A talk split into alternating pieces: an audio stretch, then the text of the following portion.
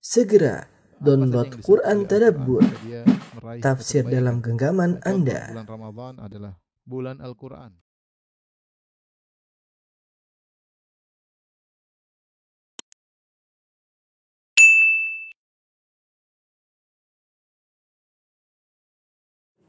Bismillahirrahmanirrahim. Assalamualaikum warahmatullahi wabarakatuh. Alhamdulillahi ala ihsani wa syukru lahu ala taufiqihi wa amtinani. Asyhadu an la ilaha illallah wahdahu la syarika lahu ta'ziman li sya'ni wa asyhadu anna Muhammadan abduhu wa rasuluhu da'ila ridwani. Allahumma salli alaihi wa ala alihi wa ashabihi wa ikhwani. Ibu-ibu yang dirahmati Allah Subhanahu wa taala, kita melanjutkan bahasan kita syarah dari Arkanul Iman dan kita masuk pada bab kedua tentang rukun iman kepada malaikat ya. Kepada malaikat. Uh, pembahasan pertama yang akan kita bahas adalah tentang urgensinya beriman kepada malaikat.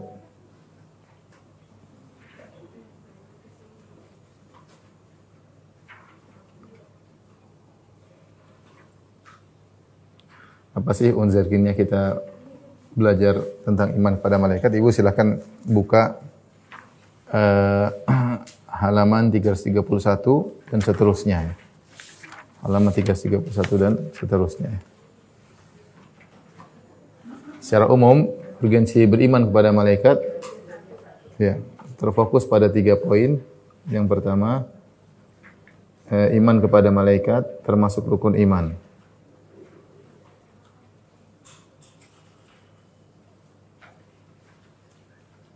Rukun iman yang keenam, yang kedua adalah iman kepada malaikat. Kemudian yang eh, kedua eh, adanya penyimpangan-penyimpangan ya, terkait hal ini.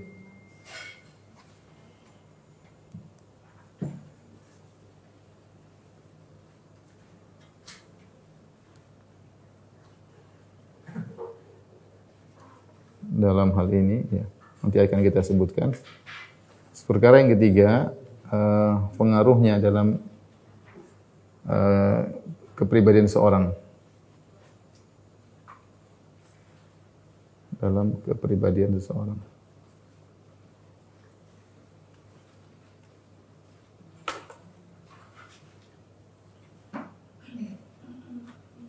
Adapun yang pertama, tentunya lihat halaman 332, Allah menyebutkan tentang iman kepada malaikat termasuk rukun iman. Allah berfirman contohnya walakinnal birra man amana billahi wal yaumil akhir wal malaikati wal kitabi wan nabiyyin. Akan tapi kebajikan yang sesungguhnya adalah kebajikan orang yang beriman kepada Allah, kepada hari akhirat, kepada malaikat, kepada kitab suci dan kepada para nabi. Di sini uh, Allah menyebutkan bahwasanya di antara rukun iman adalah iman kepada malaikat. Demikian juga dalam surat An-Nisa ayat 36 kata Allah ma yakfur billahi wa malaikatihi wa kutubihi wa rusuli wal yaumil akhir faqad dhalla dhalalan ba'ida.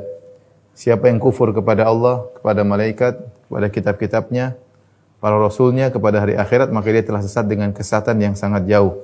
Artinya, siapa yang tidak beriman kepada malaikat, dia bukan orang Islam. Ya. Yang tidak beriman kepada malaikat, maka dia uh, kafir. Ya. Kita boleh katakan, yang tidak beriman kepada malaikat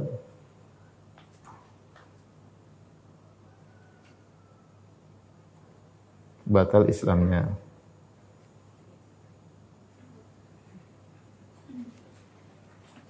Karena kalau dia tidak beriman kepada malaikat, konsekuensinya apa? Dia akan menolak adanya kitab suci yang diturunkan. Karena kitab suci diturunkan lewat apa? Malaikat. Dan kalau dia tidak beriman kepada malaikat, konsekuensinya dia akan menolak Rasul. Karena Rasul melalui perantara apa? Malai malaikat. Ya.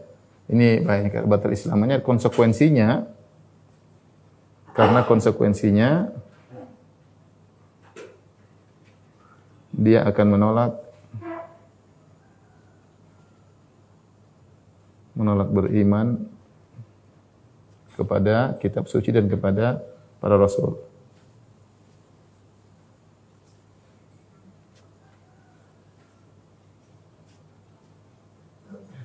Karena secara secara urutan mantiki, secara logika, beriman kepada Tuhan. Setelah beriman kepada adanya Tuhan, beriman kepada malai, malaikat karena malaikat adalah perantara antara Tuhan dengan manusia. Dengan malaikat itulah maka Allah menurunkan kitab sucinya. Kepada siapa? Melalui malaikat kepada para rasul. Sehingga kalau malaikatnya tidak diimani maka bawahnya juga tidak di, diimani. Logikanya kalau kita bikin itu Allah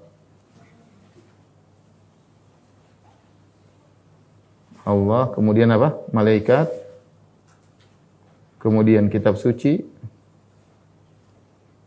kemudian apa? E, para rasul. Secara e, logikanya. Oleh para rasul baru terkait dengan hari akhirat dan takdir. Baru hari akhirat dan takdir. Nah, ketika mata rantai malaikat kita coret, ya, maka yang lain pun akan dicoret. Yang lain pun akan di, dicoret. Oleh karenanya, uh, siapa yang tidak beriman kepada malaikat, maka batal Islamnya. Ini menunjukkan urgensinya iman kepada malaikat. Dia mata rantai yang penting antara penghubung antara iman kepada Allah dengan iman-iman kepada kitab suci para rasul yang para rasul yang mengkabarkan tentang hari akhirat dan tentang takdir. Taib, ini urgensi yang pertama. Poin yang kedua, terdapat penyimpangan-penyimpangan terkait iman kepada malaikat. Ya. E, banyak penyimpangan-penyimpangan. Lihat halaman 333 jilid 1. Ya. E, di antaranya adalah e, ateis. Ya. Ada penyimpangan. Satu, ateis. Ya. Ateis tentunya tidak beriman kepada malaikat. Jangankan malaikat, Tuhan saja mereka tidak apa?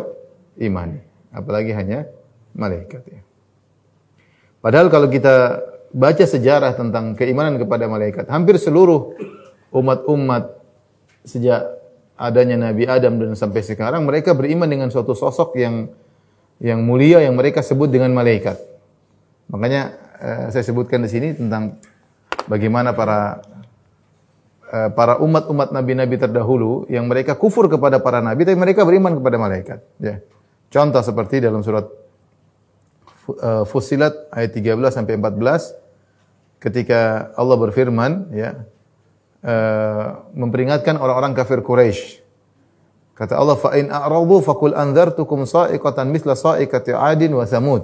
Kalau kalau mereka berpaling wahai Rasulullah, maka katakanlah kepada mereka orang kafir Quraisy, aku ingatkan kepada kalian ya tentang petir sebagaimana petir yang pernah menyambar kaum Ad dan kaum Samud. Idz ja'atuhumur rusulu min baini aydihim min khalfihim alla ta'budu illallah.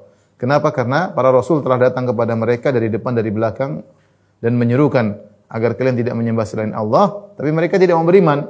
Namun apa kata kaum Ad dan kaum Samud? Mereka berkata, "Qalu Lau syaa rabbuna la anzala malaikah. Kalau Allah berkehendak, Allah turunkan langsung malaikat. Ya. Ngapain utus rasul? Langsung aja malaikat datang kepada kami. Jadi ternyata kaum Ad, kaum Samud mereka beriman kepada apa? Malaikat. Artinya sosok malaikat itu mereka yakini ada. Cuma mereka tidak mau rasul dari kalangan manusia. Mereka maunya dari kalangan malaikat. Seperti juga kaum Nuh. Kaum Nuh ketika mereka mengingkari Nabi Nuh, mereka berkata, "Ma hadza illa basyarum mithlukum." Nuh ini hanyalah manusia seperti kalian. Yuridu an yatafaddala alaikum. Dia hanya ingin menjadi jadi orang terdepan, ya. Walau Allahu la anzala malaika. Kalau Allah berkehendak, Allah utus malaikat, bukan Nuh. Ma sami'na bi hadza fi abainal awwalin. Ya, kata mereka, kami tidak pernah dengar seperti dari nenek moyang kami sebelumnya. Jadi intinya, kaum Nabi Nuh ketika mengingkari Nabi Nuh, mereka beralasan, Nuh kamu manusia seperti kami, ngapain kami percaya sama kamu? Kalau memang Tuhan mau kirim utusan akan utus apa? Malaikat. Berarti mereka beriman adanya malaikat enggak? Ada ya. Artinya bukan suatu hal yang baru ya. Seperti uh, kaum Nabi Yusuf ketika ibu-ibu melihat Nabi Yusuf begitu tampan mereka mengatakan mahada basharan in hada illa malakun karim. Uh, bahwasanya Yusuf ini bukanlah manusia saking tampannya, sungguhnya dia adalah malaikat yang mulia. Jadi mereka mengakui adanya apa? Malaikat. Contoh juga kaum Fir'aun. Uh, ketika Fir'aun Fir'aun mengingkari adanya uh, dia mengatakan falaula alai aswiratun min dhahabin aw ja'a ma'ahul ma'ahul malaikatu muqtarinin.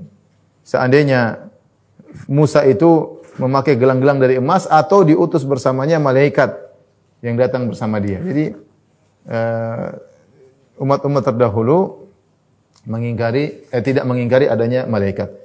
Golongan yang mengingkari malaikat secara total adalah ateis dan ini menyelisihi umat-umat terdahulu. Ya.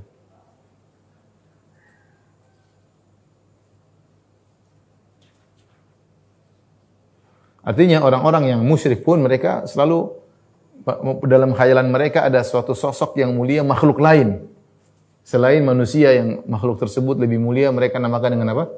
Malaikat. Kalau orang-orang ateis mungkin tidak percaya sama malaikat, yang mereka percaya sama aliens. Karena aliens menurut mereka ada dalilnya. Intinya, tapi demikian. Ini di antara salah satu penyimpangan. Penyimpangan yang kedua, yaitu pengkultusan terhadap malaikat sampai dianggap sebagai anak putri-putri Allah. Pengkultusan pada malaikat.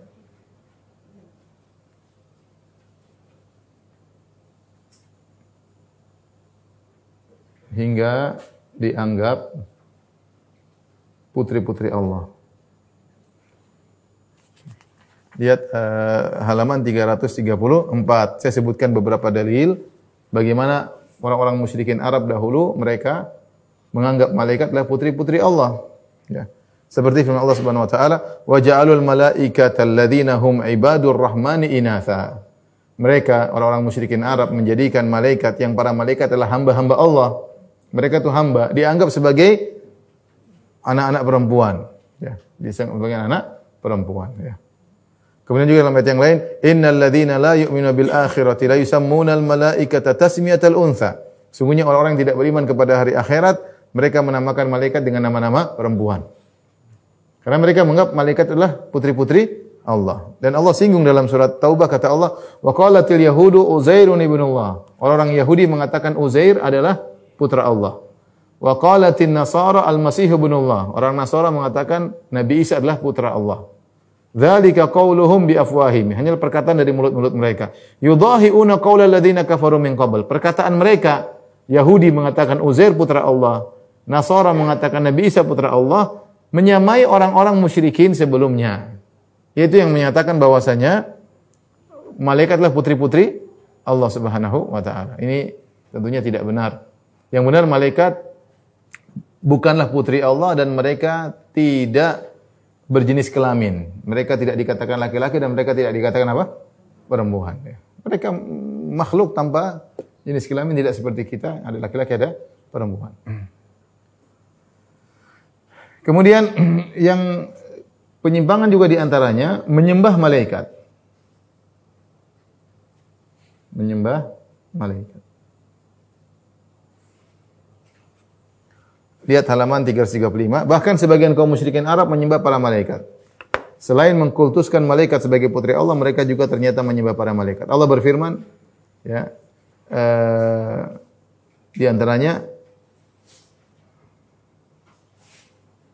Wa ja'alul malaikata alladziina hum ibadur rahmani inatha. Mereka menjadikan malaikat yang adalah merupakan hamba-hamba Allah dianggap sebagai putri-putri Allah.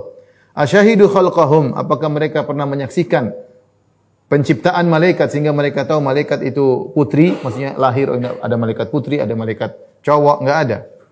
Mereka hanya berkhayal tanpa ada bukti. Ya, kalau kita kita tahu manusia adalah laki-laki perempuan, kita lihat sendiri. Satuktabu syahadatuhum wa yus'alun. Sungguh pernyataan mereka tersebut mengatakan bahwasanya malaikat adalah perempuan akan dicatat persaksian mereka. Wa yus'alun dan mereka akan diminta pertanggungjawaban. Wa qalu dan mereka berkata, "Lau syaa'a ar-rahmanu walau walau lau syaa'a ar-rahmanu ma abadnahum." Bahkan ketika mereka menyembah para malaikat, mereka berdalil mereka berkata, kalau bukan karena kehendak Allah, tentu kami tidak akan menyembah para malaikat. Jadi mereka mengatakan kami ini menyembah malaikat atas kehendak apa? Allah. Tentu dusta. Tapi intinya mereka terjerumus dalam dua kesalahan. Pertama, menganggap malaikat adalah putri. Yang kedua, uh, menyembah malaikat-malaikat tersebut. Karena konsekuensi kalau malaikat putrinya Tuhan, sebagaimana Tuhan bisa disembah, putrinya juga bisa disembah. Dan itu konsekuensi benar, konsekuensi logis. Makanya ketika uh, apa namanya uh, Allah menyuruh Nabi SAW berkata, "Kullau kana lirrahmani waladun fa ana abidin." Katakanlah kepada orang musyrikin, seandainya Allah punya anak, "Lau kana lirrahmani waladun," kalau Allah punya anak, fa ana awwalul abidin, aku adalah yang pertama kali nyembah anaknya Allah tersebut. Konsekuensi benar. Artinya kalau bapaknya disembah, anaknya juga disembah. Kalau malaikat dianggap putrinya Tuhan, berarti malaikat juga disembah. Yang benar, Allah tidak punya anak. Tidak punya anak. Ya. Karena namanya anak, dia mengambil sifat dari orang tuanya. Ya. Kalau malaikat adalah, Allah adalah Tuhan dan malaikat adalah putri Tuhan, maka malaikat berhak untuk disembah. Bahkan mereka dengan ngayal berkata, kami ini menyembah malaikat karena Allah yang berkehendak demikian. Mereka tidak bertobat malah ngayal untuk tetap menyembah malaikat.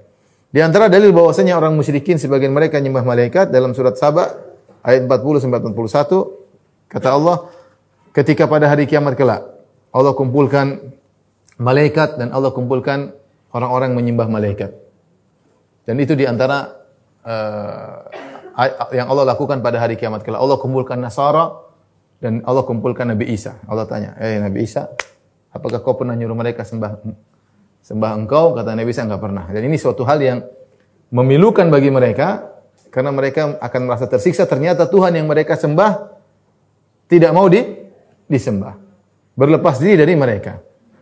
Ya, Allah kumpulkan manusia dengan malaikat yang manusia-manusia tersebut menganggap bahwasanya mereka menyembah malaikat. Allah mengumpulkan para penyembah matahari dan rembulan di neraka jahanam. Ternyata yang mereka sembah matahari rembulan ternyata juga dalam neraka jahanam. Ya. Jadi antara bentuk siksaan mental psikologi kepada kaum musyrikin adalah dikumpulkan antara mereka dengan tuhan-tuhan yang mereka sembah. Di antaranya Allah kumpulkan mereka dengan malaikat. Wa yauma nahsyurhum jami'an. Ya. Thumma naqulu lil malaikati, "Aha ulai iyyakum kanu ya'budun?" Ketika Allah kumpulkan manusia dengan malaikat yang disembah oleh manusia tersebut. Aha ulai iyyakum kanu ya'budun? Wahai para malaikat, apakah orang-orang ini dulu nyembah kamu di dunia? Apa kata para malaikat? Qalu subhanaka anta waliyuna min dunihim. Kata para malaikat, Maha suci Engkau ya Allah Engkaulah pelindung kami bukan mereka. Bal kanu ya'budunal jinna aktsaruhum bihim mu'minun. Mereka dulu enggak nyembah kami. Yang mereka sembah adalah jin. Tapi jin-jin tersebut ngaku-ngaku sebagai malaikat. Jin-jin tersebut ngaku-ngaku sebagai malaikat. Jin itu banyak penipuan yang dilakukan oleh jin. Sampai Ibnu Taimiyah rahimahullah bercerita bagaimana dahulu ketika perang melawan Tatar, sebagian orang berbuat syirik dengan memanggil, "Ya Ibnu Taimiyah, tolonglah kami." Ibnu Taimiyah muncul, tolong mereka. Akhirnya mereka lapor kepada Ibnu Taimiyah, "Oh Ibnu Taimiyah, kamu telah tolong kami, usaha kami panggil kamu." Kata Ibnu Taimiyah, "Itu bukan saya, saya di sini, saya enggak pernah ke sana. Itu jin niru-niru badanku."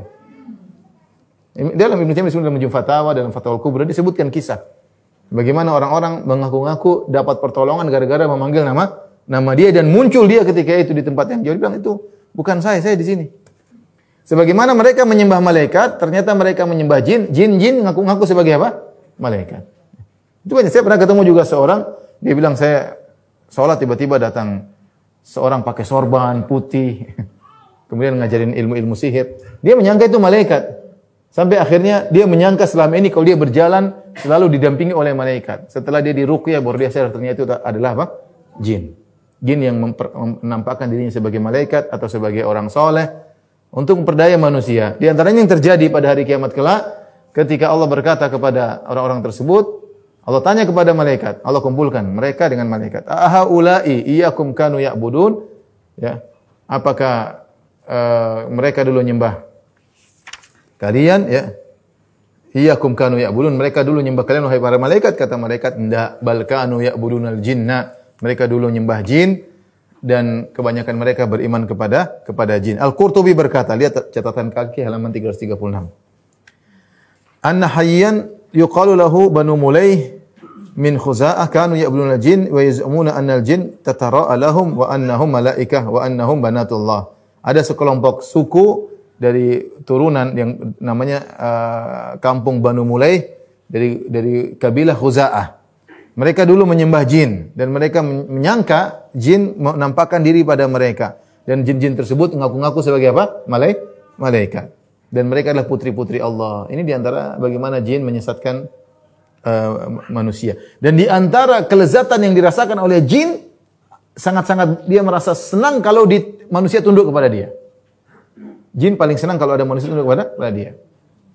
Makanya ketika dalam firman Allah uh, apa namanya wa annahu kana rijalun minal insi ya'udzuuna bi rijalin minal jinni fazaduhum rahaqa. Dan sungguhnya ada sekelompok dari manusia, lelaki manusia minta perlindungan kepada sekelompok dari golongan jin, maka semakin menambah kesombongan para para jin. Yaitu kalau ada seorang mampir suatu lembah, kemudian dia takut diganggu sama makhluk halus, dia berkata, Na'udzu bi sayyidi hadzal wadi min sufa'i qaumihi. Kami berlindung kepada bos penghuni lembah ini dari anak buahnya. Akhirnya mereka tidak diganggu. Nah, ketika itu jin yang diminta perlindungan darinya, jin tersebut merasa besar, merasa sombong, merasa angkuh. Makanya ketika firman Allah Subhanahu wa taala wa yauma syurum jami'an uh, ya ya ma'syaral jinni qad istakthartum minal ins wa qala awliya'uhum minal insi rabbana istamta'a ba'duna bi ba'din ketika kata Allah kami kumpulkan manusia dengan jin. Kemudian kami bertanya, wahai jin, kalian telah banyak menyesatkan manusia. Maka jin berkata atau manusia berkata, ya Rob kami, sungguhnya kami dulu saling menyenangkan antara kami. Para ulama menjelaskan apa sih saling menyenangkan? Saling menyenangkan manusia disenangkan dengan jin, dengan jin membantu urusan mereka. Jadi sakti kayak, jadi sakti mandraguna kayak, jadi bisa terbang kayak, jadi apa kayak, jadi kelihatan lebih cantik, lebih berwibawa, banyak ada jin tukang pijit, kalau pijit lebih gampang. Pokoknya punya teman sudah meninggal rahimahullah, dia bilang, Ustaz, saya didatangi sama seorang kiai, dia nawarin, kamu mau beli khodam nggak? Buat apa khodam? Jadi buat kamu bantu mijit. Jadi kalau kamu mijit, kamu nggak usah nekan-nekan, kamu nggak capek. Jadi tinggal sentuh aja, nanti ada jin yang tukang pijit. Kata teman saya enggak lah, enggak. Tapi intinya, di antara manusia bersenang-senang dari jin, adalah jin tersebut membantu kebutuhan manusia tersebut. Mungkin bisa menghilang, mungkin bisa kelihatan berwibawa. Ada jin yang memang buat dia merasa terlihat apa? Berwibawa, terlihat cantik, pakai susuk dan macam-macamnya. Nah, adapun jin merasa senang ketika manusia tunduk kepada jin. Memberikan sajian misalnya atau disuruh ini nurut. Itu adalah kelezatan tersendiri bagi bagi jin. Seperti ada seorang gila jabatan, kalau dapat jabatan dia bahagia banget kan? Nah, jin kira-kira gitu loh. Kalau kalau ada manusia yang tunduk sama dia, dia sangat bahagia. Dia sangat bahagia. Di antaranya dia ngaku dia sebagai apa? Malaikat. Sehingga manusia akan sujud kepada pada dia. Dia itu kelezatan dia di situ. Ya, hobinya jin seperti itu. Kita bilang manfaatnya apa ya? Itu hobinya jin. Mau diapain? Ya. Dan di situlah mereka ngaku sebagai ngaku-ngaku sebagai malaikat sehingga akhirnya disembah. Ini di antara penyimpangan terhadap uh, terhadap malaikat. Taib. Padahal malaikat tidak pernah mengaku-ngaku untuk meminta untuk disembah nggak pernah. Para nabi, para malaikat nggak pernah menyuruh manusia menyembah mereka. Ya. Makanya Allah berfirman, "Wala ya'murakum an tattakhidul malaikata wan nabiyina arbaban." Ya, para nabi tidak pernah menyuruh kalian untuk menjadikan malaikat dan para nabi sebagai tuhan-tuhan selain Allah. Ayamurukum bil kufri ba'da id antum muslim. Enggak mungkin Nabi menyuruh kalian melakukan kesyirikan, kekufuran. Tapi penyimpangan yang keempat adalah penyimpangan para filsuf. Para filsuf ini seperti Ibn Sina dan Farabi. Kita tidak bicara fils, fal, falasifah Yunani, Yunaniun seperti uh, Aristoteles. Jadi falasifah ada dua. Falasifah itu ada dua. Para filsuf, falasifah itu jamaah dari filsuf filsuf yang asli dari kalangan Yunani seperti Sokrates, Sokrates kemudian uh, muridnya Plato, Plato punya murid namanya Aristoteles. Ini semua hidup kira-kira sebelum Masehi sekitar 300 400 sebelum Masehi. Kemudian muncul yang belakangan sekitar tahun 300 setelah Masehi Plotinus. Ini tokoh-tokoh filsuf yang yang memiliki pengaruh terhadap tata cara beragama firqah-firqah di kalangan kaum muslimin. Makanya saya punya tulisan khusus, insya Allah nanti saya terbitkan dalam uh, risal dalam syarah akidah wasitiyah bagaimana keterkaitan para filsuf Yunani dengan pemikiran-pemikiran firqah-firqah yang ada di antara kaum muslimin. Ini pengaruhnya berlanjut. Tapi secara umum para filsafat ada dua, filsafat yang mereka Yunani artinya mereka tidak beragama Yahudi, tidak beragama Nasrani, juga tidak beragama Islam. Tokoh-tokoh yang terkenal di antaranya Socrates, kemudian muridnya Plato, Plato punya murid Aristoteles, ini sekitar Aristoteles sekitar 300 tahun sebelum Masehi. Kemudian muncul belakangan uh, tokoh filsuf Yunani yang tinggal di Mesir, eh, Iskandariyah yaitu eh, Plotinus itu sekitar 300 setelah Masehi. Ini punya pengaruh semua terhadap pemikiran-pemikiran. Nah, adapun falasifah muslimun yaitu filsafat-filsafat yang ya, orang Islam, KTP Islam, di antaranya Farabi, ada Al-Kindi, ada Farabi, ada Ibnu Sina. Ya, Farabi dan Ibnu Sina menganggap bahwasanya seorang manusia menjadi menjadi rasul itu bukan ada malaikat yang turun, bukan.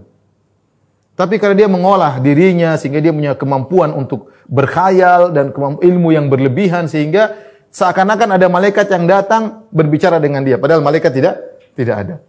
Makanya Farabi dan saya nukil dalam buku saya Akidah Wasitiyah dia menyatakan bahwa yang disebut dengan Jibril bukan malaikat tapi al-aqal fa'al. Ini apa al-aqal fa'al ini istilah tersendiri nanti mungkin kita akan bahas. Tapi intinya bukan malaikat.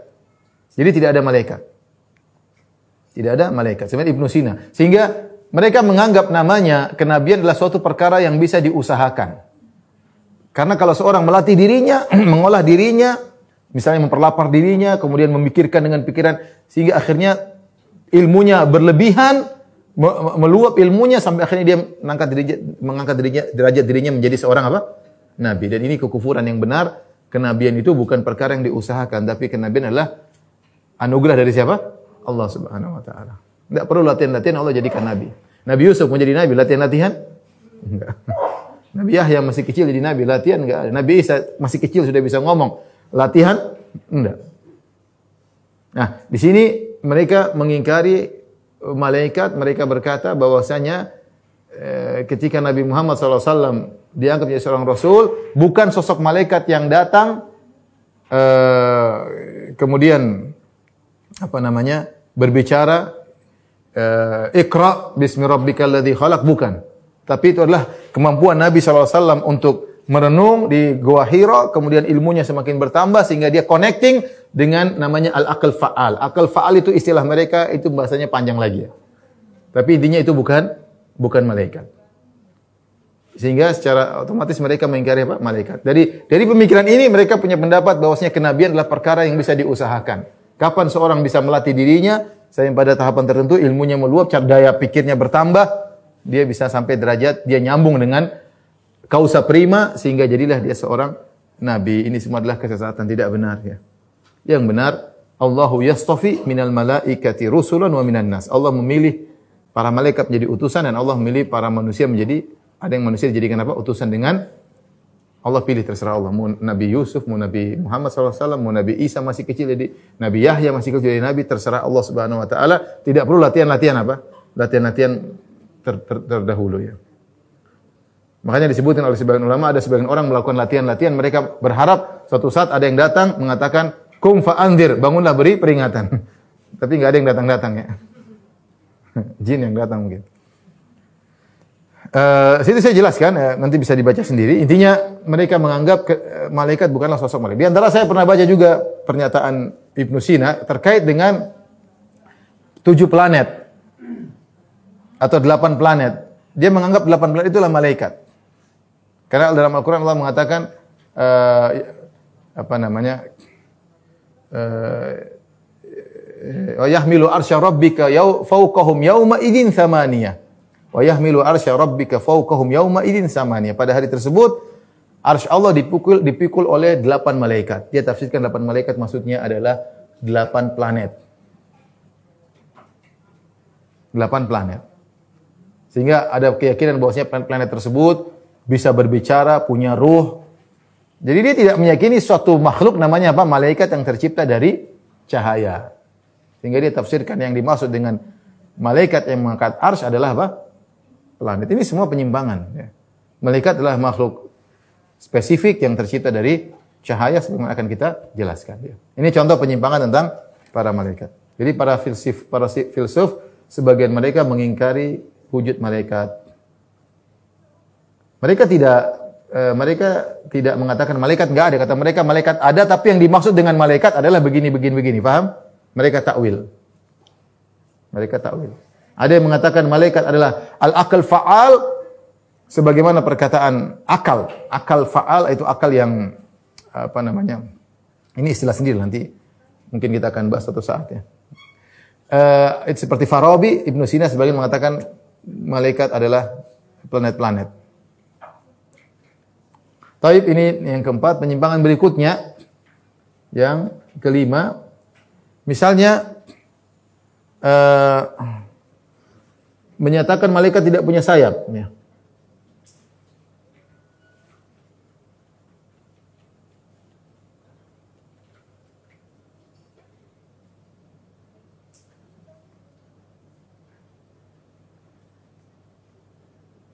Ini juga di antara penyimpangan. Kita tahu bahwasanya malaikat punya punya sayap ya. Allah berfirman, "Ja'ilul malaikat ja'ilil malaikati rusulan uli ajnihatin masna wa thulatha wa ruba'." Lihat halaman 338. Allah telah menjadikan malaikat memiliki sayap-sayap. Ada yang sayapnya dua, ada yang sayapnya tiga, ada yang sayapnya empat. Yazidu fil khalqi ma yasha dan ada yang sayapnya lebih daripada itu. Di antaranya uh, malaikat Jibril sayapnya 600 sayap. 600 sayap. Kalau satu sayap saja dibuka, sadal ufuk, menutup cakrawala. Malaikat Jibril pernah menampakkan dirinya dengan dua kali kalau nggak salah menampakkan dirinya di hadapan Nabi SAW dengan penampakan yang asli. Selebihnya malaikat Jibril senantiasa berubah menjadi seseorang. Di antaranya menjadi Dihya al-Kalbi. Karena itu lebih ringan bagi Nabi. Dia menjelma jadi manusia, kemudian dia bertemu dengan Nabi SAW. Tapi dia pernah dua kali menampakkan bentuknya yang asli. Yaitu di, di langit, kemudian di, di, terbang di langit, dengan 600 sayapnya ketika dia buka satu sayapnya cakrawala semua tertutup artinya langit semua tertutup dengan satu sayapnya uh, itu malaikat Jibril. Nah ada sebagian orang tidak tidak meyakini malaikat punya sayap. Kata mereka sayap cuma simbol-simbol doang. Enggak. Malaikat ada tapi tidak punya sayap. Karena gimana kita mikir malaikat sayapnya dua. Kalau sayapnya dua kita bisa pikir kanan dan apa? Kiri. Kalau empat dua kanan dua kiri. Tapi kalau tiga gimana? Jadi mereka mengingkari karena tidak masuk logika mereka. Yang keenam di antara penyimpangan tentang malaikat, mengolok-olok malaikat. Mengolok-olok malaikat. Ini penyimpangannya. Seperti dahulu ada seorang istri kiai yang kemudian mengolok satu hadis ya. Ketika Rasulullah SAW berkata dalam hadisnya, "Idza da'a ar-rajulu imra'atahu ila firasyi fa abad fa la'anat hal malaikatu hatta tusbih." Kalau ada seorang lelaki ngajak istrinya untuk berhubungan, namun istrinya nggak mau tanpa ada alasan syar'i, kemudian suaminya marah, maka malaikat melaknat wanita ini sampai pagi. Kata dia, apa urusan malaikat ngikut urusan rumah tangga orang?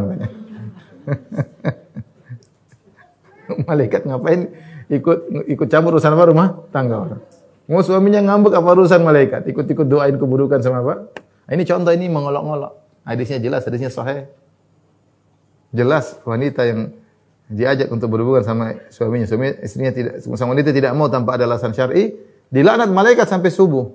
Kata dia, ngapain malaikat ikut campur urusan apa? Rumah tangga orang lain. Ini ngolong-ngolong. Atau bikin lucu-lucu tentang malaikat. Kadang-kadang orang-orang kehabisan bahan, ceramah bikin lucu tentang malaikat. Malaikat ini bingung, malaikat anu kaget, malaikat ini enggak benar seperti ini. Enggak boleh bikin lucu tentang malaikat. Seperti kisah mungkin di neraka, ada neraka, ada orang masuk neraka, malaikat, eh kok bisa masuk? Malaikat heran misalnya. Ini ngapain kita bikin lucuan pakai malaikat sebagai bahan lucuan? Bikin cerita lucu ya. Yang lain enggak enggak punya bahan, kurang kreatif ya. ya. Ada cerita lucu banyak yang nyata, ngapain kita bikin? Kita cerita kemudian kita ngolok-ngolok apa? Malaikat. Enggak boleh, malaikat adalah sosok yang harus kita muliakan. Ya, enggak boleh kita olok-olok, apalagi jadi bahan apa? Candaan, enggak boleh. Ya. Di antara penyimpangan terhadap malaikat adalah memusuhi malaikat.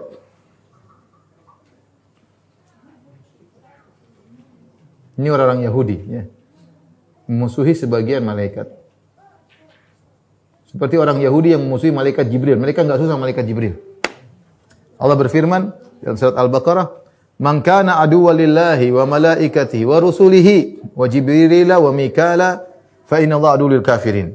Siapa yang siapa yang merupakan musuh bagi Allah dan musuh bagi malaikat-malaikat Allah dan musuh bagi para rasul, musuh bagi Jibril, musuh bagi Mikail, musuh sungguhnya Allah musuh bagi orang-orang kafir. Jadi uh, apa namanya? Disebut dalam sebagian riwayat Nabi SAW menyampaikan suatu kepada mereka kata mereka siapa yang datang kepadamu? Orang Yahudi berkata kepada Nabi, siapa yang datang kepadamu? Kata Nabi SAW, malaikat Jibril lah, itu musuh kami. Tidak mau malaikat Jibril. Jadi mereka musuhi malaikat Jibril. Ya. Contoh contoh mengolok-olok malaikat adalah yang dilakukan oleh eh, Abu Jahal. Abu Jahal ketika mendengar firman Allah Subhanahu wa taala tentang neraka, kata Allah Subhanahu wa taala, "Alaiha tis'ata asyar." Sungguhnya di neraka itu ada 19 malaikat. Maka Abu Jahal mengatakan, "Cuma 19, gampang." Ya. 100 lawan 1. Kita lawan dia rame-rame. Jadi dia ngejek ya. Abu Jahal apa ngejek malaikat. Jadi di antara penyimpangan adalah mengejek malaikat, lebih parah lagi adalah menjadikan malaikat musuh atau memusuhi malaikat seperti kebiasaan orang-orang Yahudi dan siapa yang menjadikan malaikat sebagai musuh maka dia telah kafir. Taib. Perkara yang ketiga di antara urgensinya beriman kepada malaikat yang ketiga adalah beriman kepada malaikat akan mempengaruhi kepribadian dan amal seseorang. Seorang yang beriman kepada malaikat maka pasti akan memberikan pengaruh terhadap kepribadian amalnya. Contoh, seorang yang beriman bahwa ada malaikat yang mencatat amal perbuatannya. Maka dia tidak akan sembarang- sembarangan berbicara dan akan merasa malu kepada malaikat ya. Ketika subhanallah ya saking bertakwanya Utsman sampai bukan Utsman yang malu kepada malaikat justru malaikat yang malu kepada Utsman. Rasulullah SAW mengatakan, "Allah astahi min rajulin yastahi minhul malaika." Tidakkah aku malu kepada seorang laki, maksudnya Utsman bin Affan radhiyallahu anhu, yang malaikat juga malu kepada kepadanya. Saking takwanya dia, Utsman bin Affan. Utsman bin Affan saling saking bertakwa, Utsman bin Affan orang yang sangat husnudzon, orang yang sangat sabar ya. Sangat husnudzon ya. Di antaranya orang kalau beriman kepada malaikat dia tidak akan menyimpan eh, patung-patung atau anjing di rumahnya karena dia tahu malaikat maut tidak akan masuk di rumahnya. La tadkhulul malaikatu baitan fihi kalbun wala surah. Malaikat rahmat tidak akan masuk di suatu rumah yang di situ ada eh, anjing dan ada apa? patung-patung. Di antaranya seorang kalau beriman kepada malaikat, dia tidak mau ke masjid dalam kondisi mulutnya bau. Ya, habis makan bawang misalnya, ya nggak boleh ya. Kenapa? Dia tahu Rasulullah SAW bersabda, fa innal malaikata tata'adza mimma yata'adza minhu banu Adam. Sungguhnya malaikat terganggu dengan perkara yang banu Adam juga terganggu dengan perkara tersebut. Jadi kalau ada malaikat juga menjauhi orang tersebut, kalau dia mulutnya bau ketika ke ke masjid, sebagaimana manusia ter, terganggu.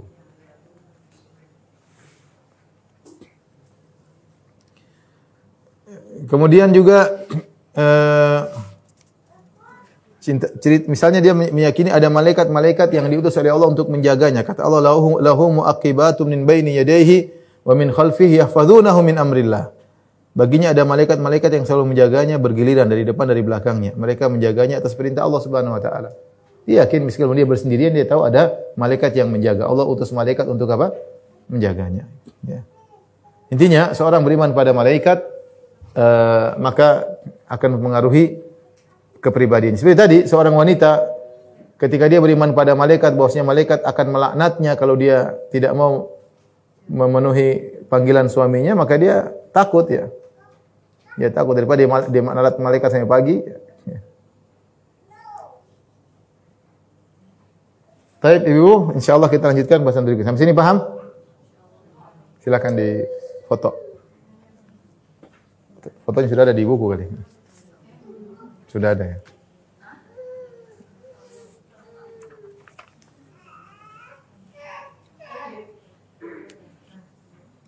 Oke, kita lanjutkan buka halaman 342. 342. Kita masuk alam malaikat. Alam malaikat. Definisi malaikat secara bahasa eh, malaikat ada dua makna. Maknanya ada yang maknanya artinya malaikat adalah suatu yang kuat ya.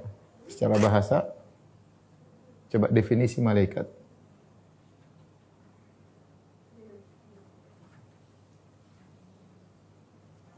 Eh, secara etimologi secara bahasa kemudian eh, secara terminologi yaitu secara istilah dan ingat eh, saya, saya ingatkan bahwasanya antara etimologi dengan terminologi selalu ada kaitannya secara bahasa dengan secara istilah syar'i selalu ada kaitan. Contohnya begini. Haji secara bahasa artinya al-qasdu, yaitu bertujuan. Secara istilah adalah bertujuan menuju Ka'bah untuk tawaf dan melaksanakan kegiatan-kegiatan di seputar apa? Ka'bah. Tapi secara bahasa haji itu artinya bertujuan. Ketika dibawa kepada makna syar'i pasti ada secara bahasa kemudian dengan syarat-syaratnya. Tapi makna bahasa tersebut selalu ada dalam makna apa? Syar'i. Makanya secara bahasa uh, haji adalah bertujuan, secara syar'i adalah bertujuan menuju Ka'bah untuk tawaf dan yang lainnya. Contohnya umrah secara bahasa artinya ziarah. Umrah artinya apa? Ziarah. Secara istilah adalah ziarah dari tanah halal ke tanah haram. Jadi tanah halal ke tanah. Makanya kalau orang umrah dia harus ke tanah halal baru masuk ke tanah haram. Seperti dia keluar dari Ju'rana, Ju'rana tanah halal menuju ke tanah haram. Atau seperti dari Tanim, tanah halal menuju tanah haram. Atau dari misalnya Hudaybiyah, tanah halal menuju tanah haram. Atau dari Arafah, tanah halal menuju tanah haram. Namanya ziarah. Contohnya solat. Solat artinya doa. Secara bahasa artinya apa? Doa. Wa salli alaihim. Kata Allah, kata Allah, khuz min amwalihim sadaqatan tutahhiruhum wa tuzakki wa tuzakkihim biha uh, wa salli alaihim inna salataka sakanun lahum. Kata Allah wahai Rasulullah ambillah zakat dari mereka dan doakan mereka. Wa salli salatlah mereka salatlah atas mereka maksudnya doakan apa? Mereka. Secara bahasa salat artinya doa. Secara istilah salat artinya doa yang disertai dengan gerakan-gerakan yang dibuka dengan takbir tutup dengan apa? Salam. Makanya dalam isi Salat banyak doanya. Kita uh, ketika apa namanya doa iftitah, istiftah kita berdoa. Ketika kita baca Al-Fatihah kita doa juga ihdinas siratal mustaqim. Ketika kita rukuk kita doa ya. Allahumma ghfirli subhanakallahumma rabbana wa bihamdika Allahumma ghfirli. Ketika kita duduk di antara dua sujud kita berdoa Rabbi ghfirli warhamni wajiburni warfa'ni wahdini wa'afini warzuqni wa'fu'ani. Kemudian kalau kita sujud juga kita bisa berdoa ketika tasyahud di akhir juga kita berdoa. Intinya salat isinya adalah doa. Makanya dinamakan salat karena secara bahasa doa artinya apa? Salat artinya apa? Doa. Seperti itu. Uh, ketika ada makna syar'i, maka kita harus meninggalkan makna bahasa karena yang jadi patokan makna syar'i. Seperti malaikat. Malaikat secara etimologi, secara bahasa ada dua makna, kembali dua makna. Saya jelaskan di situ. Ada yang maknanya artinya ke, ke, kekuatan, al-akhdhu bil quwwah, kekuatan. Yaitu al-akhdhu bil quwwah. Yang kedua maknanya adalah dari al-ulukah ya. Artinya risalah itu. Itu maknanya risalah itu utusan. Ini secara secara bahasa.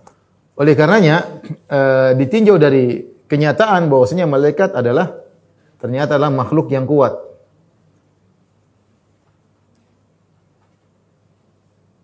Yang sangat kuat. Terlalu banyak. Contohnya Rasulullah berfirman tentang malaikat penjaga neraka. Kata Allah Subhanahu wa taala, "Alaiha malaikatun ghilazun shidad." Di neraka itu ada malaikat-malaikat yang gilas, yang yang yang kasar omongannya, shidad, kuat ya. Jadi mereka kuat. Contohnya malaikat yang mengangkat arsy Allah. Contohnya malaikat Jibril alaihissalam yang mengangkat uh, kampung Sodom, kampungnya Nabi Lut dengan satu sayapnya diangkat ke atas kemudian dibalikan oleh malaikat Jibril. Jadi mereka adalah makhluk yang sangat yang sangat kuat. Kemudian ditinjau dari makna risalah ya. Mereka adalah utusan Allah. Malaikat adalah utusan Allah. Utusan Allah kepada manusia. Untuk manusia. Dan banyak dalam Al-Qur'an uh, bahwasanya malaikat disebut dengan utusan. Contoh firman Allah Subhanahu wa taala eh, Idza jaa ahadakumul mautu tawaffathu rusuluna wa hum la yufarritun. Jika telah tiba waktunya kematian, tawaffathu rusuluna maka datanglah utusan-utusan kami yaitu malaikat yang akan mencabut nyawanya. Jadi para malaikat disebut dengan utusan. Ya. Seperti juga uh, Walamma jaa walamma ja'at apa namanya ketika datang para rasul kepada Nabi Lut ya, Allah menyebutkan ya rusuluna lutan si abihim ya. ya. ketika datang para utusan kami kepada Nabi Lut. Jadi para malaikat juga disebut dengan utusan. Jadi selalu ada kaitan antara makna lugawi, makna etimologi dengan makna istilahi. Jadi benar malaikat adalah makhluk yang kuat dan adalah utusan Allah untuk manusia. Utusan tersebut fungsinya macam-macam. Bisa untuk membawa risalah, membawa wahyu. Bisa juga untuk apa? Menyiksa. Menyiksa seperti para rasul yang diutus oleh Allah kepada kaum Nabi Lut. Untuk apa? Untuk menyiksa kaum Nabi Nabi Lut. Diutus ya untuk menyiksa mereka. Ya.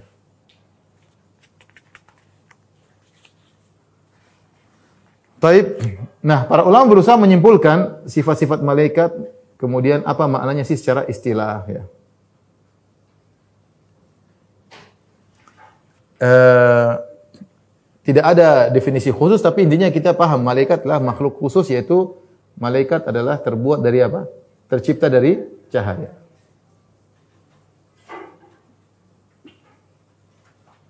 Cahaya. Yang eh, apa namanya? Yang diutus eh, apa namanya? Yang kuat ya. Yang memiliki tugas-tugas tertentu Tugas mereka banyak ya. Kata Allah wal fal mudabbirati amra dan malaikat-malaikat yang mengatur urusan. Ada yang ngurus hujan, ada yang mencabut nyawa, ya. Ada yang mencatat takdir, ada yang memberi wahyu, ada yang menurunkan azab, ya. Di antara di antara pernyataan saya baru nonton kemarin di YouTube ada pernyataan seorang yang aneh dia mengatakan jadi uang uang yang hilang di rumah lucu. Uang yang hilang di rumah itu orang-orang yang bersedekah kepada saya saya simpan uang uang mereka di rumah ternyata hilang. Hilang itu kenapa? Karena Allah ngirim malaikat untuk ngambil uang tersebut. Tugas malaikat mencuri uang ini enggak enggak benar ini. Maksudnya dia enggak bilang malaikat mencuri, tapi kesannya malaikat yang nyuri uang apa? Tersebut. Jadi enggak usah sedih. Uang tersebut diambil oleh apa? Malaikat enggak benar tugas enggak benar tugas malaikat ngambil duit orang. Kalau jin tomang ya mungkin ya, malaikat dibilang ngambil duit dia enggak benar ya. Ada-ada aja orang-orang. Terus uh, mereka selalu taat. Mereka selalu apa? Taat. Di antara tugas-tugas mereka adalah diutus kepada manusia untuk memberi wahyu. Ya. Tapi di antara makna malaikat mencakup kekuatan, maksudnya mereka adalah makhluk yang kuat. Mereka kalau beribadah tidak pernah capek, padahal tidak pernah makan, tidak pernah minum. Zat yang membuat mereka tersusun sangat kuat luar biasa sehingga mereka menjadi makhluk yang sangat yang sangat kuat.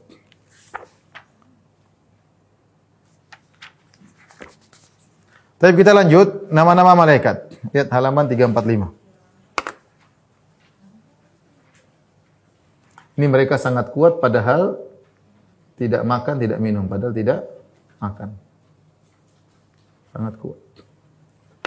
Saya bayangkan apa kata Allah, la yafturun. Malaikat senantiasa bertasbih kepada Allah, tidak pernah letih. La yasamun. Malaikat tidak pernah capek. Kita zikir capek, baca Quran capek ya. Nurut suami juga capek. Nurut istri juga capek. Jadi malaikat tidak pernah capek, tidak pernah letih, selalu beribadah luar biasa. Padahal tidak pernah makan, tidak pernah minum. Tapi itu kekuasaan Allah. Allah menciptakan mereka dari suatu unsur cahaya yang mereka tidak pernah habis apa namanya energinya. Dan sekarang, saya sekarang bayangkan matahari aja, matahari jaraknya ada yang mengatakan jutaan kilo, tapi Allah alam akan kebenarannya. Tapi maksudnya energinya konstan selalu sampai kepada kepada kita. Bayangkan, selalu begitu. Sudah ada yang bilang umurnya sudah jutaan tahun, bayangkan tidak pernah habis ya. Kalau kita pakai kompor gas kan lama-lama gasnya habis ya. Ini bayangkan jutaan tahun konstan, bukan kadang-kadang besar, kadang-kadang kecil. Siapa yang bisa menciptakan seperti ini kalau bukan pencipta yang luar apa? Biasa. Sementara dunia saja berubah-ubah kondisinya. Ya, kita berubah ya, apa namanya? Muka bumi ini kan berubah, ada pembangunan, ada ini, gunung ada yang meletus. Matahari subhanallah, mereka mengatakan ada ledakan-ledakan yang terus tidak pernah berhenti sehingga menyampaikan cahaya kepada kita. Ledakannya diatur oleh Allah selalu konstan. Sehingga energi panas tersebut sampai kepada kita selalu konstan. Kalau dia maju saja mungkin kita kepanasan. Kalau dia jauh kita kedinginan. Dan itu tidak habis-habis. Jutaan tahun. Artinya yang bisa menciptakan matahari seperti itu, bikin malaikat juga bisa. Dengan suatu unsur cahaya yang malaikat diciptakan tidak perlu makan, tidak perlu minum, tapi gerakannya luar biasa. Kalau dari langit ke bumi langsung cepat, gerakannya kuatnya luar biasa tanpa ada asupan energi. Kalau kita nggak makan nggak bisa apa-apa, nggak minum nggak bisa apa-apa ya. Malaikat tidak pernah sakit, tidak pernah capek, tidak pernah letih. Ya. Kekuatannya luar biasa. Dialah Allah Maha Kuasa yang menciptakan makhluk tersebut. Sudah apa lanjut nih Ibu? Sudah ya? Lanjut. Lanjut sedikit ya. Baik, nama-nama malaikat. Pembahasan mengenai nama-nama malaikat bisa kita klasifikasikan menjadi dua pembahasan. Lihat halaman 345. Pertama nama-nama umum. Contoh nama-nama secara umum ada banyak di antaranya Allah menyebut malaikat dengan nama al-malaikah. Malaikat apa kumpulan malaikat disebut dengan malaikat. Malaikat itu jamaknya al-malak. Al-malak jamaknya apa? Malah malaikah. Jadi eh, singularnya al-malak, jamaknya pluralnya adalah al-malaikah. Waja'a rabbuka wal malaku saffan saffan. Dan ja'a rabb, datanglah Rabbmu dan malaikat berbaris-baris. Allah juga menyebut mereka dengan al-mala'ul a'la. Itu sekelompok yang tinggi, yang mereka mulia dan mereka juga di langit. Sehingga mereka disebut dengan kelompok yang apa? Tinggi, al-mala'ul a'la. Dalam hadis qudsi kata Allah Subhanahu wa taala, uh, Ana inda dhani abdi bi. Aku sesuai berdasarkan persangkaan hambaku kepadaku. Wa ana ma'ahu idza dzakarani dan aku senantiasa bersama hambaku jika dia berzikir kepadaku. Fa in dzakarani fi nafsi, kalau dia menyebut diri diriku dalam dia menyebutku dalam dirinya, artinya dia ingat Allah dalam hati, Zakartuhu fi nafsi, maka aku akan ingat dia juga dalam hatiku, dalam jiwaku. Wa in dzakarani fi mala'in, jika dia menyebutku di hadapan sekelompok manusia, zakartu fi mala'in khairin minhum, maka aku akan menyebut dia di hadapan kelompok yang lebih baik daripada kelompok manusia. Itu kelompok apa? Malaikat. Jadi kalau ada orang nyebut-nyebut Allah di kelompok manusia, Allah akan menyebut dia di depan kelompok apa? Malaikat. Allah banggakan dia. Sebut malak, yaitu kelompok. Di antaranya malaikat disebut dengan al-muqarrabun yang didekatkan kepada Allah. Allah berfirman, "La yastankifal masihu ayyakuna 'abdan lillah walal malaikatul muqarrabun." Nabi Isa tidak pernah enggan untuk menjadi hamba Allah. Justru Nabi Isa bangga bisa menjadi hamba Allah. Walal malaikatul muqarrabun dan demikian juga malaikat muqarrabun, malaikat yang mulia dekat dengan Allah juga tidak enggan untuk menjadi hamba Allah Subhanahu wa taala. Karena menjadi hamba Allah adalah suatu kemuliaan. Kemudian juga Allah menyebut malaikat dengan safar, artinya utusan. Bi aidi safarah, kata Allah di tangan para malaikat itu utusan Allah. Allah menyebut dengan al-ashhad, al-ashhad malaikat artinya adalah menjadi saksi, para para saksi. Kata Allah, "Inna lanansuru rusulana walladzina amanu fil hayatid dunya wa yauma yaqumul ashhad."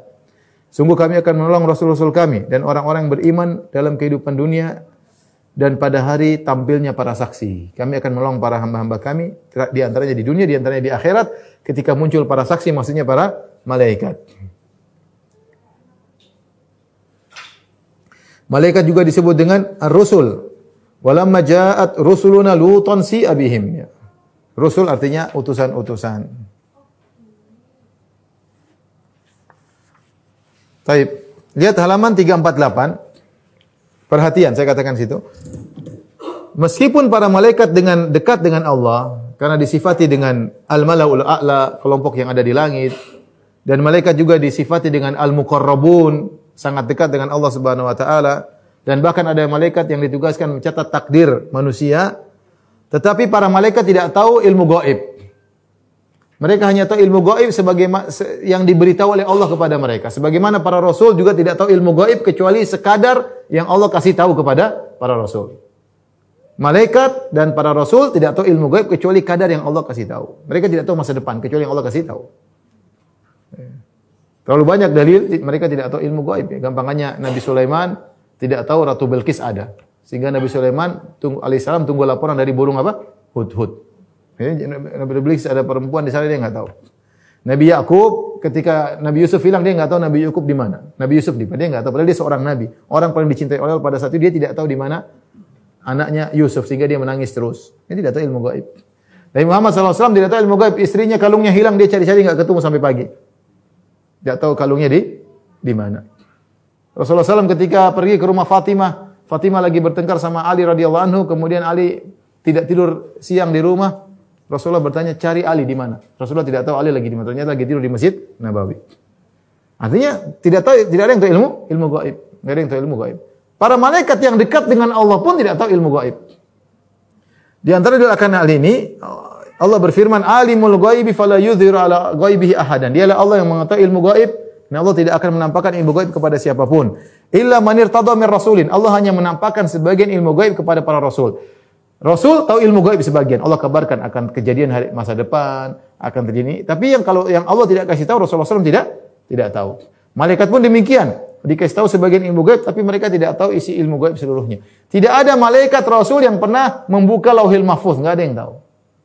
Lauhil mahfuz, lembaran pencatat takdir, nggak ada yang tahu isinya kecuali Allah Subhanahu wa taala. Terkadang Allah ambil sebagian data untuk Allah beritahukan kepada Rasul dan malaikat, tapi cuma sebagian. Di antaranya dalil malaikat tidak tahu ilmu gaib seperti firman Allah wa qala rabbuka lil malaikati inni ja'ilun fil ardi khalifah. Ketika Rabbmu berkata, aku akan menjadikan di atas muka bumi manusia. Malaikat bertanya, malaikat tahu sebagian ilmu gaib. Ataja'alu fiha ma yufsidu fiha wa yasfiku dima ya Allah. Bukankah manusia ini akan melakukan kerusakan, menumpahkan darah? Apa jawaban Allah? Qala inni a'lamu ma la ta'lamun. Aku tahu apa yang kalian tidak apa? Tahu. Kemudian Allah ajarkan tentang nama-nama. Wa 'allamal asma'a wa 'allama Adam al asma'a kullaha. Allah ajarkan nama-nama kepada Adam. Ada ilmu yang Allah beri kepada Adam. Malaikat tidak tahu. Thumma aradahum 'alal malaikati. Faqala anbi'uni bi asma'i haula in kuntum shadiqin. Wahai malaikat, coba sebut ini namanya apa? Malaikat berkata kami tidak tahu. Subhanaka la ilma lana illa ma 'allamtana. Kami enggak punya ilmu tentang ini kecuali yang kau ajarkan. Innaka antal alimul hakim. Sungguhnya engkau yang lebih tahu dan engkau maha berilmu dan engkau maha bijak. Maka kata Allah, wahai Adam, kabarkanlah kepada mereka. Falamma amba'um bi asma'ihim tatkala ada mengabarkan kepada malaikat namanya ini, namanya ini, namanya ini. Qala alam aku lakum inni alamu ghaibas samawati wal ard wa alamu ma tubduna wa ma taktumun wa ma kuntum taktumun. Bukankah aku sudah katakan bukankah aku sudah katakan kepada kalian wahai para malaikat, aku tahu tentang gaib-gaib yang langit dan di bumi yang kalian tidak tahu. Jadi ada perkara-perkara gaib yang malaikat tidak tidak tahu. Lo gaib di langit maupun gaib di bumi. Di antaranya nama-nama itu malaikat tidak tahu. Adam tahu. Ini namanya gaib nisbi. Gaib nisbi itu Allah ajarkan kepada yang lain yang lain tidak tidak tahu. Sampai ketika Allah menyuruh malaikat untuk mencatat takdir janin, maka malaikat bertanya, "Ini apa yang saya catat ya Allah?" Allah bilang, "Catat ini." Karena dia nggak tahu apa yang dia mau catat, karena ini terkait dengan ilmu masa depan, paham? Jadi malaikat tidak tahu. Contohnya lagi ketika malaikat Jibril membawa Nabi SAW naik ke langit untuk untuk Isra Mi'raj. Melewati setiap langit, malaikat Jibril buka, buka, e, minta agar penjaga langit membuka pintu langit. Maka malaikat malaikat di langit tanya, siapa ini? Dia nggak tahu ini Nabi Muhammad SAW. Jibril mengatakan, saya Jibril, dan ini siapa? Muhammad. Lah, sudah diutus ya? Pertanyaan ini, sudah diutus ya? Berarti dia tidak tahu diutus atau belum? Dia sudah dapat kabar bahwasanya akan diutus, tapi dia nggak tahu kapan diutusnya. Jadi malaikat di langit tidak tahu juga kejadian yang ada di atas muka bumi. Ternyata sudah diutus Nabi Muhammad. Masing-masing sibuk dengan tugasnya. Jadi maksud saya, tidak ada yang tahu ilmu gaib kecuali sebagian yang Allah beritahukan kepada Nabi dan kepada malaikat. Namun mereka tidak tahu ilmu gaib secara total ya. Taib. Sampai sini saja insya Allah kita lanjutkan nanti halaman 351 pada pertemuan berikutnya. Wallahu taala alam bisawab.